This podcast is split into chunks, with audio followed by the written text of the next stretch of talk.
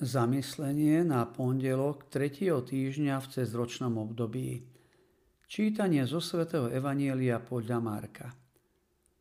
Zákonníci, čo prišli z Jeruzalema, hovorili, je posadnutý Belzebulom a mocou kniežaťa zlých duchov vyháňa zlých duchov. On si ich zavolal a hovoril im v podobenstvách. Ako môže Satan vyháňať Satana? Ak sa kráľovstvo vnútorne rozdelí, také kráľovstvo nemôže obstáť. Ak sa dom vnútorne rozbije, taký dom nebude môcť obstáť.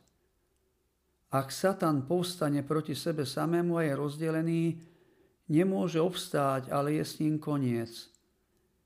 Nik nemôže vniknúť do domu silného človeka a ulúpiť mu veci, kým toho silného nezviaže, až potom mu vyplieni dom.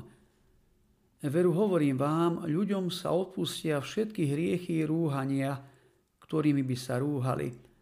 Kto by sa však rúhal Duchu Svetému, tomu sa neodpúšťa na veky, ale je vinný väčšným hriechom. Lebo hovorili, je posadnutý nečistým duchom.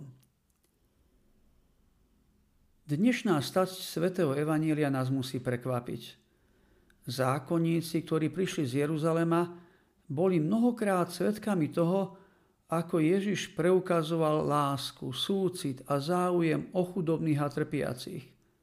Božou mocou ich uzdravoval, konal divia znamenia, dodával im nádej a ohlasoval slovo spásy. A oni namiesto toho, aby ho obdivovali a uverili v neho, začali ho obviňovať z toho najzákernejšieho.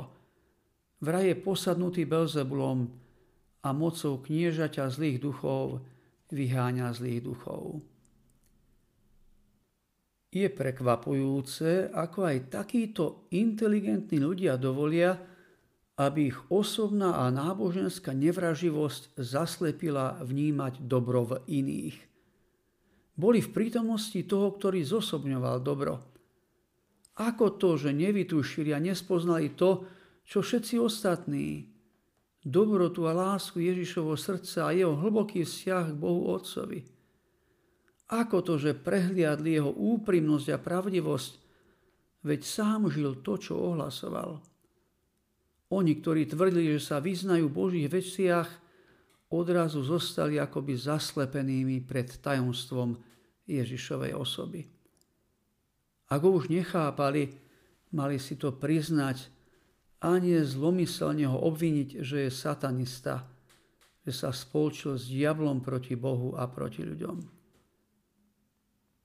Oni sa však vo svojej tvrdohlavej neústupnosti a píche rozhodli zákerne mu odporovať.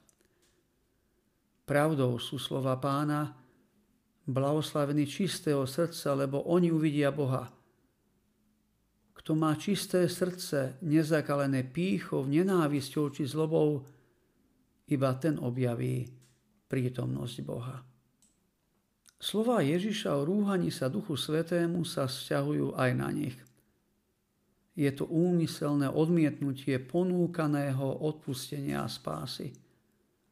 Boh, hoci jeho milosrdenstvo nemá hraníc, predsa len rešpektuje slobodu človeka.